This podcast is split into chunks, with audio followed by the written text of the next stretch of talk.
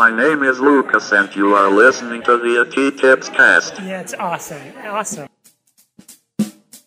Welcome to the AT Tips Cast, exploring and investigating the implementation of assistive technology in public schools. I'm your host, Chris Bugaj. This is episode 109, recorded on February 13th, 2013. Recently, I was fortunate enough to attend a workshop at George Mason University by John Halloran, who is the Senior Clinical Associate for the Center of AAC and Autism. The focus of the workshop was on an augmentative alternative communication approach known as Language Acquisition Through Motor Planning, or LAMP. The workshop was excellent in that it was both fun and engaging. I found that my thinking, training, and practice surrounding AAC lined up pretty much with what he was saying. And yet I learned a few new things as well, all of which I'm about to share with you as AT Tips 312 through 318.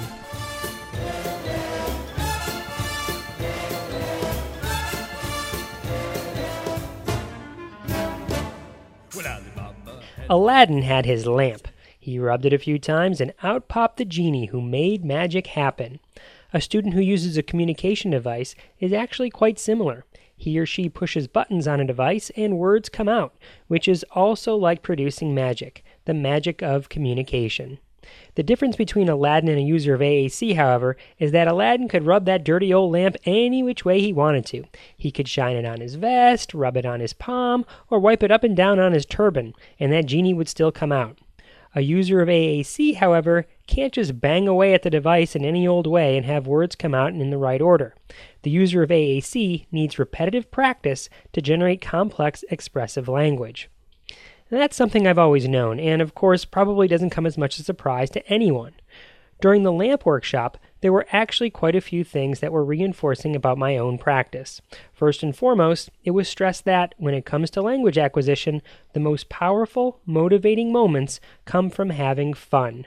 When helping a student learn how to communicate with an AAC device, one should remember that it isn't drill and kill that works best, but rather having fun, meaningful moments. When I was in college, one of my professors once said that the speech language pathologist should be the craziest, most fun, goofiest person in the school. That's how you draw out the most language from people. I found that to be true in my own practice as well. I try to remember that every time I work with a student. No matter how engaging the app or flashcards are, they're no match for the power of good old fashioned slapstick comedy. That's why I'm calling Be Goofy to Coast Communication as AT Tip 312. The heart of the LAMP approach, as the name suggests, is in the motor planning. I always knew motor planning was important when it came to symbol placement, but I guess I didn't realize just how important. Motor planning can be roughly defined as the muscle memories created by doing a repetitive action. A classic example used to illustrate muscle memory and motor planning is turning on a car or riding a bike. When one goes to turn on a car or jump on a bike, their muscles remember how to do this action without requiring any kind of conscious thought. Because of motor planning, it's important to put the symbols for a word in a consistent spot on a device.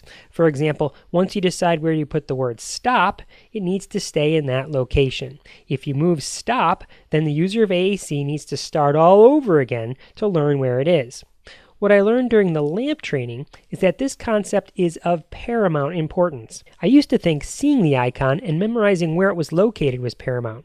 According to John Halloran, however, it's not seeing and memorizing it, but building the motor memory. To draw a parallel, if you think of the grid on a device as the game Battleship, you might place the word stop at cell A3. In LAMP, it isn't the act of seeing and remembering consciously that A3 equals the word stop, but the movement of the finger going to A3.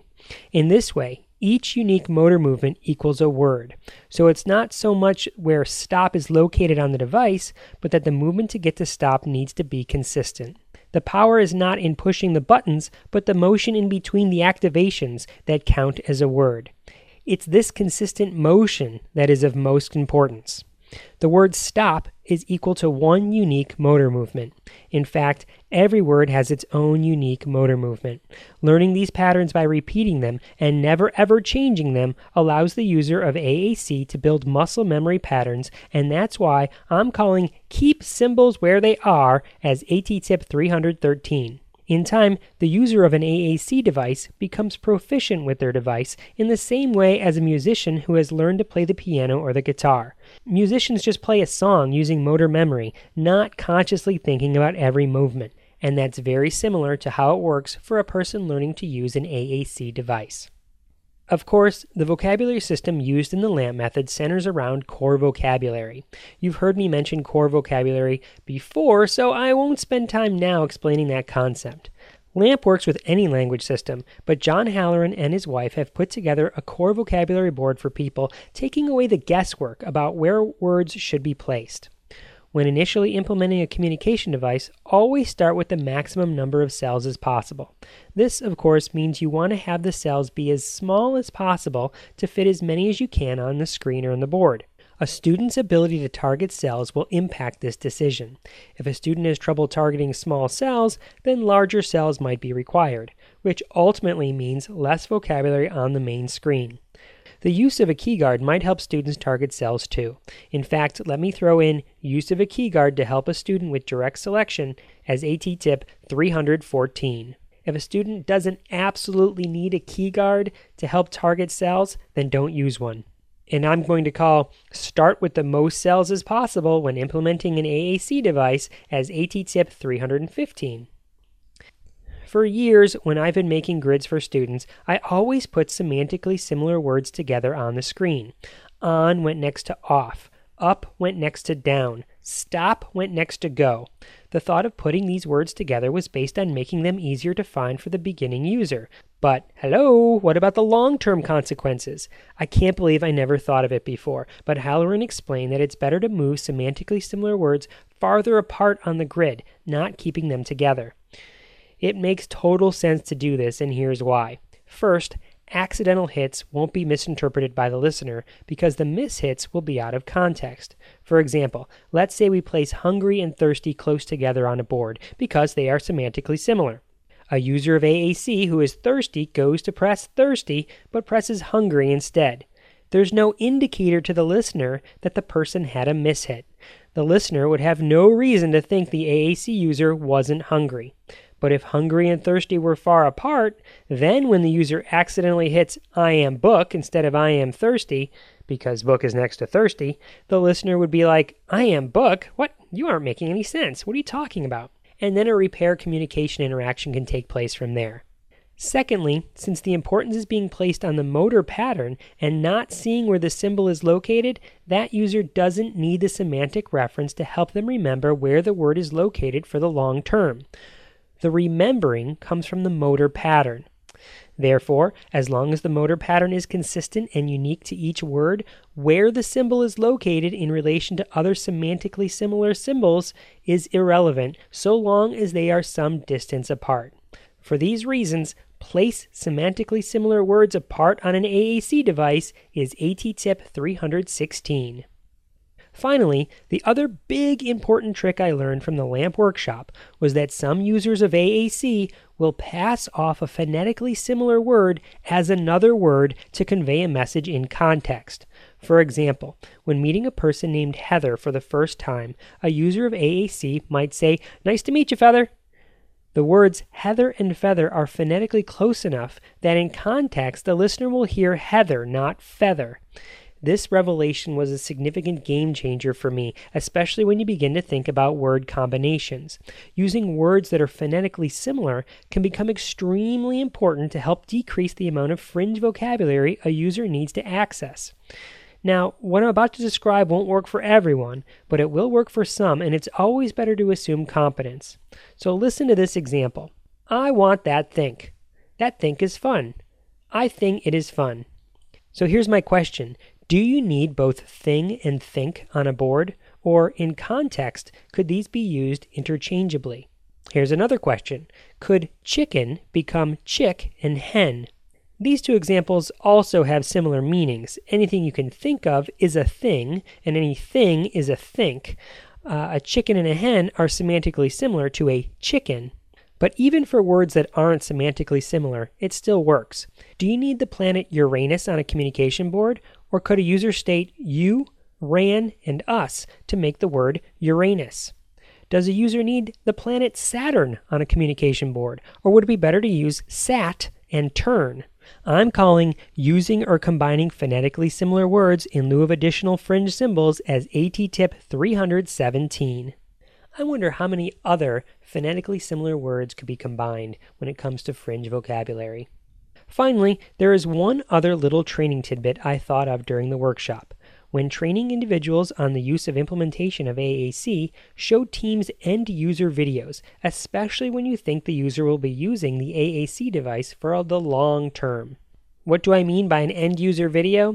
An end user video is a video of someone who's an adult user of an AAC device and how they use it proficiently. End user videos are examples that serve the purpose of this is where we are headed and give everyone a long term vision or direction.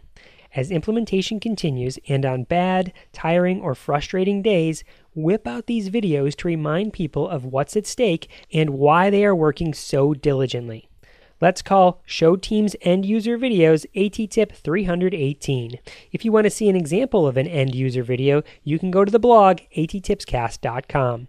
So, those were some of my big takeaways from the LAMP training. I hope they give you some things to think about when it comes to considering AAC for users, because the results can be magical. I can show you the world, shining, shimmering, splendid. Tell me, princess, now when did you last let your heart? I'd like to thank Lucas McCarty for the bumper that you heard at the beginning of this episode. Lucas was a special guest speaker at the workshop, paid by John Halloran to share his knowledge, experience, and voice. Lucas is featured in a movie called Only God Could Hear Me and is the subject of a book by T.R. Pearson called Year of Our Lord Faith, Hope, and Harmony in the Mississippi Delta. I have links to both the book and the video on the blog attipscast.com. Also, I recently returned from the annual ATIA conference in Orlando. It was a great time catching up with old friends and meeting new people. One of the sessions I did was a 20 minute vendor session on AT Eval to Go. To my surprise, the vendor area was packed with people sitting on the floor and crowding around the edge. I put some pictures of the event, which was a bit crazy to say the least, up on the blog attipscast.com. It was great to talk to actual users of the app who were excited to tell me how much time it was saving them and how it was just what they were looking for to help them conduct consultations and evaluations. That was just great to hear. And that about does it for this episode. Until next time, may all your interventions be inclusive, may all your strategies be supportive, and may all your experiences with language acquisition be motorically planned.